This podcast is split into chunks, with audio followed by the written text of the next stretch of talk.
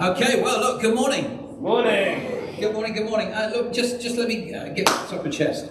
If anyone's got stomach pain, if you've had particularly lower stomach pain, um, just throughout the course of this week or even today, I'd love to pray for you. I'm going to be down here afterwards, so come and find me. That would be really, really good.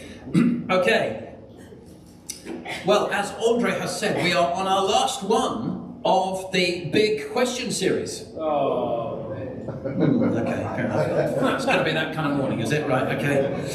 And it is the very uh, final session. Now, look, I hope these sessions have been helpful to you. And do you remember what we said that the series was about? Who can remember? Why did we do this series? There were two reasons. to answer our faith, to answer To questions. help the church be equipped to answer questions. Very good. Well done, Kelly. Anyone else? I've got to say that's appalling. that's appalling. The point is to answer the question, and the second one is to equip the church. Oh, fuck help, I really. Just, that is so discouraging right at the beginning. Anyway, never mind. Never mind, okay. So, look, what we're going to do today is we're going to answer this question How can a loving God send people to hell? Always good to do that on a warm day. So, uh, right, so I'd, I'd like to see you um, uh, not fall asleep. Let me ask a quick question here. Um, who here has had a conversation with someone who is not a Christian about hell? And hell came up. How many? Show of hands. Yeah, good number of you. Thank you very much indeed. Yeah, so this is the right question to be asking, isn't it? Um, and uh, it, it, it's very important that we ask it because actually, this. Hello? Are we all right? Okay, right. Um, so, um, I've heard of a number of people actually who claim they were actually put off believing in God because they said, I, I can't believe in a God who would send people to hell. It's been that impactful for some people. And it does seem that actually, in, in, throughout the West, in many churches over the last few years and decades, preaching around the reality of hell has gone down. Some just avoid it. We live in increasingly in a woke world where the discussion of hell is very unacceptable. It doesn't stop the reality of it, of course. It just means we, we avoid it uh, quite a lot. And, and there are some people who have tried to uh, claim that hell isn't a thing anymore. And um, there, there's a branch of Christian thinking called universalism. Who's heard of universalism? Yeah, a number of you. Which claims, wrongly, I uh, uh, uh, believe, that everyone is saved and going to heaven because of the work of Christ on the cross, whether you have responded personally to him or not. I've got to say, that is just wrong. But actually, as I thought about that, what is, what is the, the, the point of universalism? I would suspect this it's trying to avoid the issue of hell. Yeah. That's what they're trying to do get round the inconvenient uh, reality that the Bible speaks out. Uh, people have reacted strongly. Who's heard of this guy? A guy called Bertrand Russell. Now, uh, you go back a few years, he was a kind of bigwig, really. He would be today called a social commentator, but he was considered to be a bit of a philosopher. And he said this uh, There is one very serious defect to my mind in Christ's moral character. Boy, that's quite a statement, isn't it? And that is that he believed in hell. I do not myself feel that any person who is really profoundly humane can believe in everlasting punishment. You see the impact that hell had on this man? I've got to say, the subject of hell is difficult to deal with. And uh, although I think probably the vast majority of people in our country today are unlikely to react like this, and that's purely because the knowledge of the gospel is so awful now in this nation.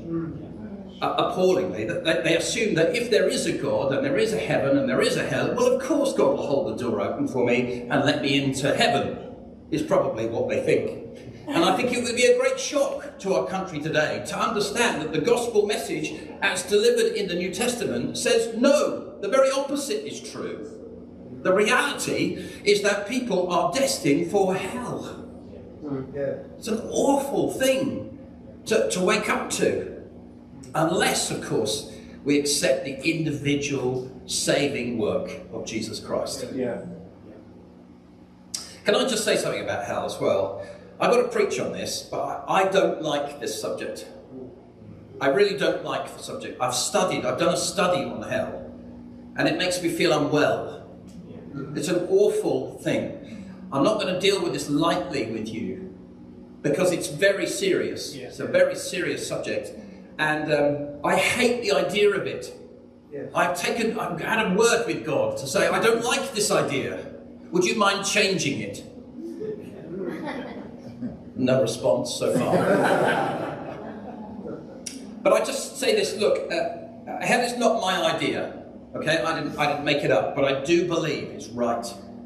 It's mentioned in the scriptures. The scriptures are the inspired word of God. Yeah. Yes. Therefore, we have to take it very seriously. Yeah. And I'll tell you my struggle, particularly with hell, and see if you, you what your struggles are. I, I really struggle with the idea that hell is everlasting. Yes. It goes on forever and ever and ever. The Bible makes it clear once you are in hell, you died, and you are in hell, you never get out. Yeah. And it never ends. I mean, that's an awful, awful concept. And I've, I've said to God, well, could it not be more like a prison sentence? When you go in for 20 years, you know what I mean, but get out a bit early due to good behaviour or something, you know, and then you come out and then you're all right. No, mm-hmm. it's not like that. It is eternal, and there is no escape. This matter of hell, church, it's really serious. Yeah. It really matters. People really go there. And we've got to tell them so that they don't. Yeah. Yes. Yeah. We also need to be clear about this. What do we actually mean by hell? Now, look, when you ask people what is hell, they will come up with some interesting um, uh, ideas. For some people, having to watch endless episodes of Downton Abbey is hell. Or for other people, it's queuing for a few hours on the M25. That was hell. I had to queue for six hours. Actually, that is quite close. No, it's not close. it's nothing like it. I thought what I'd do is I'm going to describe how the Bible describes uh, hell by just using some of the words. I've gone through some of the passages and I'm just going to put up some of the words that Scripture uses to tell us what hell is like. It uses words like this agony, fire, darkness, weeping and gnashing of teeth. So that's extreme regret. People who are in hell are full of regret. Why am I here? Eternal punishment is a phrase that's used in Scripture. A place prepared for the devil and his angels. We need to see that. Hell was never designed for you and me, never designed for people. God didn't want people to go to hell.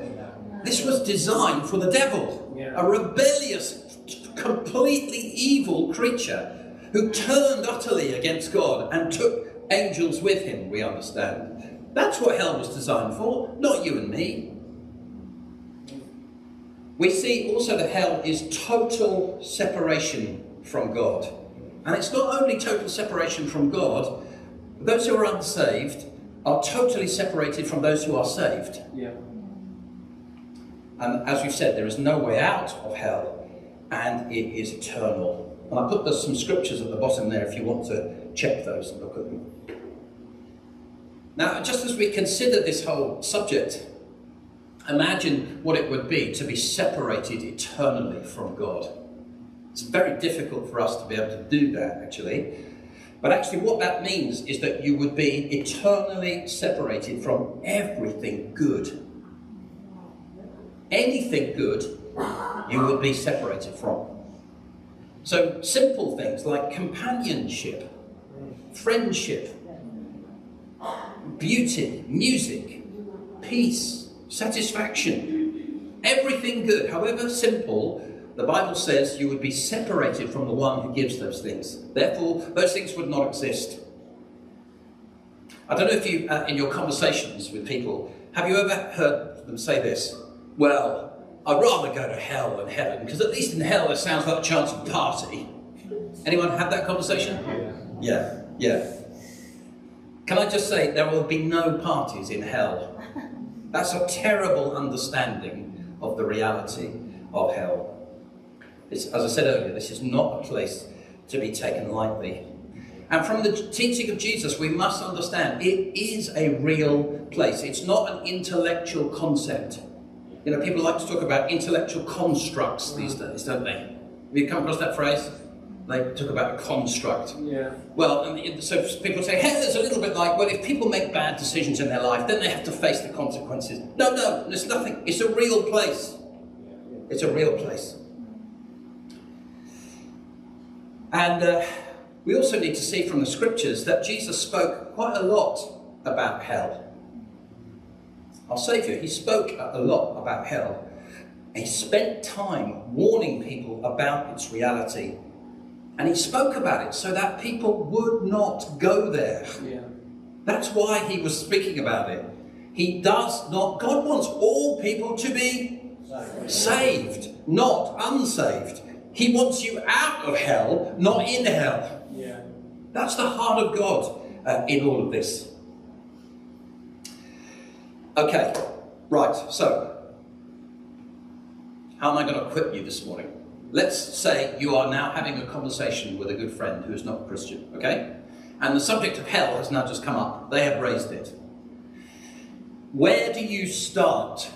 If I'm trying to equip you, where do you start now in this conversation? Well, how about throwing this in at some point?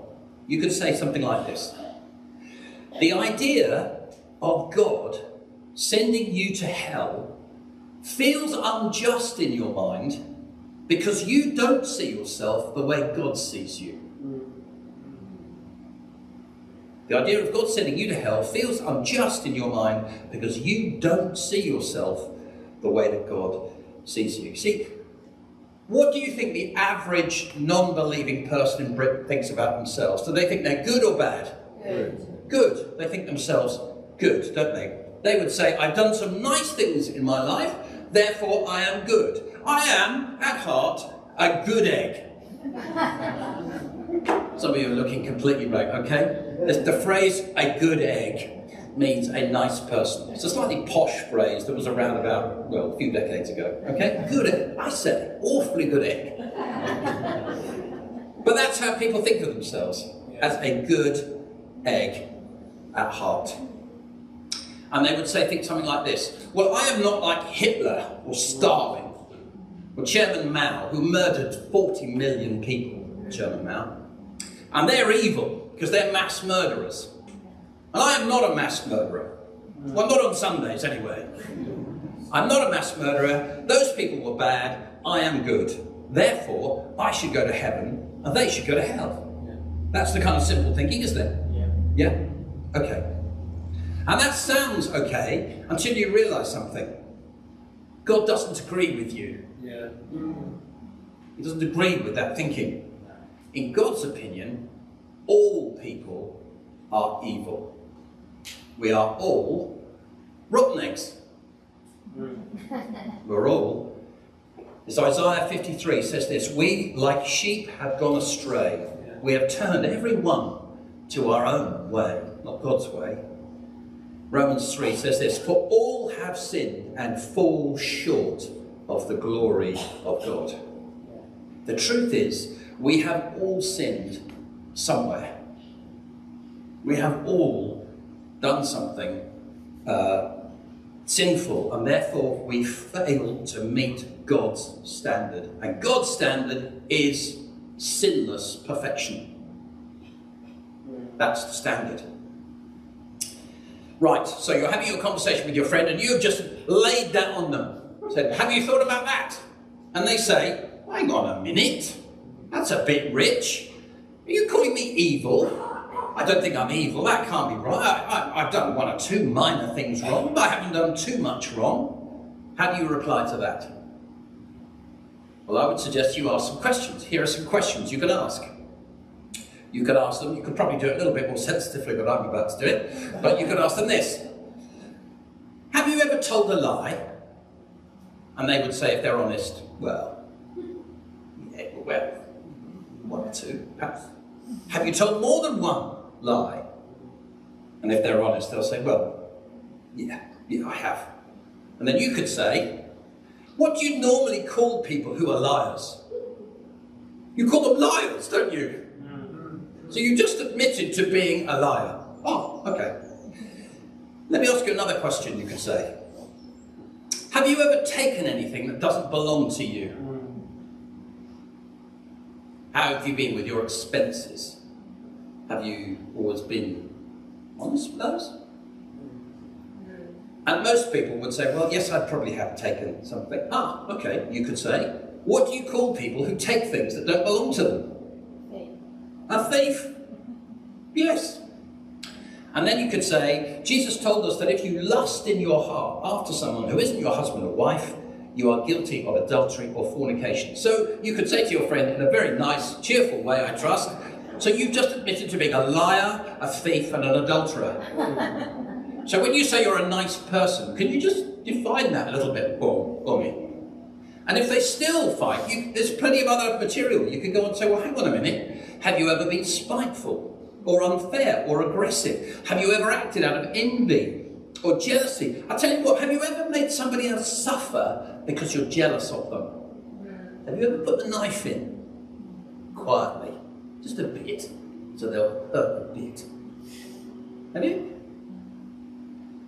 Jesus said, Love one another. Yeah. There's the standard. What's our behaviour like? Yeah. Yeah. See, it's quite easy, isn't it? When people say, I think I'm quite a good person, you can turn that upside down with a few questions. So we are all sinners. God's standard is perfection. He is totally without sin. You could ask this Is it appropriate and right that people who are sinners go to a place that is totally without sin? Does that work? No, it doesn't. Sinners don't go to a place where there is no sin. The other issue that people tend to uh, struggle with on this is this one. We struggle with the idea that sin demands judgment. Well, that's true when it comes to us. So, you know, when we talk about our own sin, we tend to justify it, don't we? We tend to say, well, you know, it's not that bad, really. Yeah. I mean, I, you know, may have taken bit, there's a bit of Boris Johnson bluster that comes in. Well, I know it's all right. You know, perhaps I didn't quite do that. Very different, of course, when we're talking about somebody else. They, they should be arrested for what they did. But me, no, no, that's not so bad. It's not so bad. It's what we tend to do.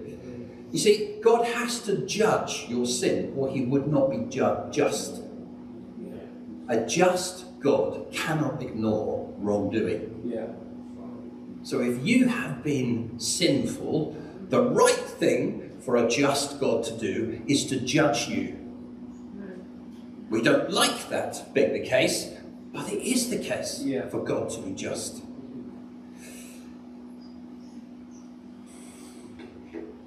The other important factor here, I think, in the midst of this conversation that you're having with someone about hell, is to say this. You've got to help people understand not only are they deeply sinful, far more sinful than they realize, and therefore worthy of hell, you've also got to help them understand that God is far more righteous than they understand. Mm. That God is referred to as being holy. Yeah. And that's not a word that really translates much into our culture. We don't really understand what the word holiness means these days. What it means, you could say to them then, is this God hates sin. He hates it. Sin is deeply repulsive to him. It is totally unacceptable to him. It is the very opposite of who he is and what he stands for. Sin, as I said, we tend to say is no big deal. We tend to say things like this Well, you know, I may have sinned, but it was more an unhelpful life choice. What you mean, punching that guy in the face? You think that's an unhelpful life choice? I think it was sin, mate, don't you? We tend to push it to one side. Yeah. You know, uh, Jesus made this really clear when he spoke to people in in his day. He was speaking to them, and he said this. He described them like this. He said, "You guys are the children of the devil. That's quite a thing. I wouldn't recommend actually having that conversation uh, with your friend if you're having a, a, talking that. But actually, it does help us to understand just how evil people are. Jesus said, "Yeah, when I look at you, you remind me of your spiritual father, the devil. That's who you behave. You, you don't have the same father as me." And that would have been a shock to people of his day, the people of Israel at that time, who would have said, No, Abraham is our father, and of course we're God's people. What are you talking about? Jesus said to them, No, you're not. You're the children of the devil. Yeah. Very vivid, isn't it? And Jesus said that. So that's what God sees when he sees the unsaved. He loves all people with great passion, deeply loves you. He deeply loves all people, but he also sees their true condition, that they are worthy of hell. So that leaves God in a huge dilemma. What does God do? What do you do? I love these people. I want them all saved, yet they all by right should go to hell. What do I do with that? How is God going to get us out of that? Well, of course we know, don't we? As Christians, we know. And it's the cross of Christ. We've sung about it today. Yeah. The cross of Jesus Christ. Yeah. But I have to say this to you if you are watching online or you're a visitor here and you have never asked Jesus into your life, you have never asked God to forgive you for your sin, then I have to say that the Bible would say you are not bound for heaven. The Bible says this that you are bound for hell. I don't say that with any glee, but I need to tell you the truth. That's where you're going currently. Now, the good news here is this God's really bothered about that. Yeah. He is really, really concerned about that and about your situation and about your eternal future. Yeah. And uh, he is so concerned about it that he um, offers you a way out. And he wants you to be saved. And salvation actually means a number of things, but importantly, in terms of today, it means this it means that you don't go to hell. Yeah. That is God's desire for you. Hell was designed for the devil and his angels, not really for you.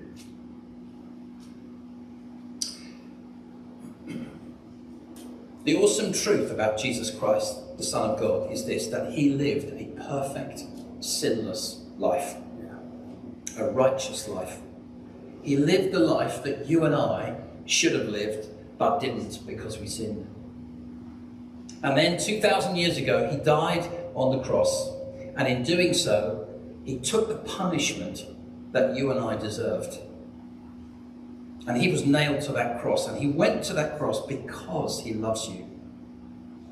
God made a way for you. He knew what was coming, but he submitted himself to this hideous death for our sake, so that we could be forgiven and made righteous before God.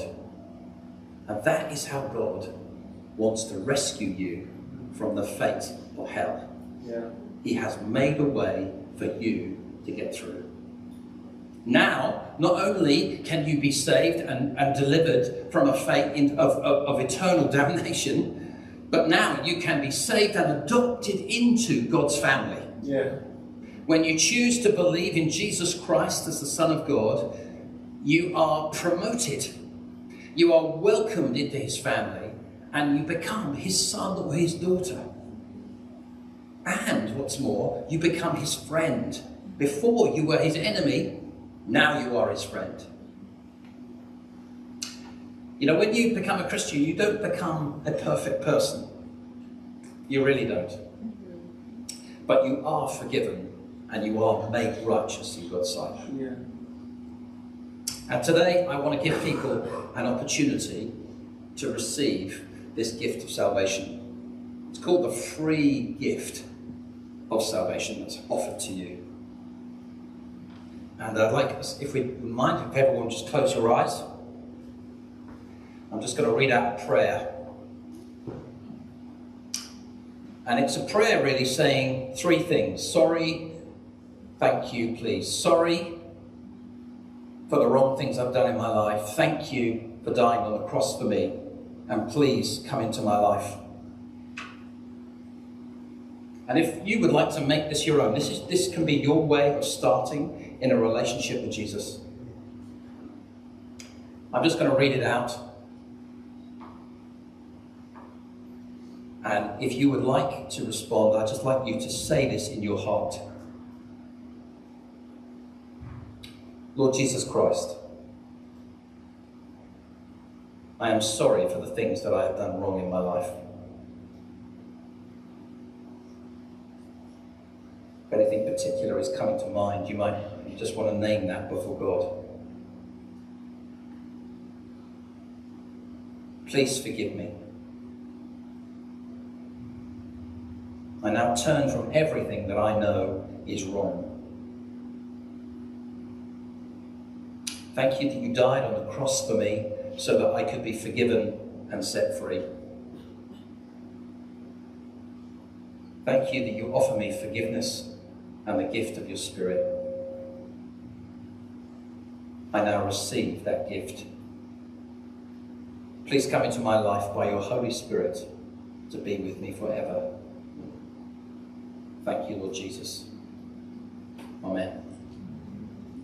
Amen. If you did that for the first time, I just want to congratulate you. if you're here, I'd love to come and speak to you. If you'd come and speak to me afterwards, that would be absolutely brilliant. If you've done that online, uh, I just want to say that's fantastic. Please make contact with us.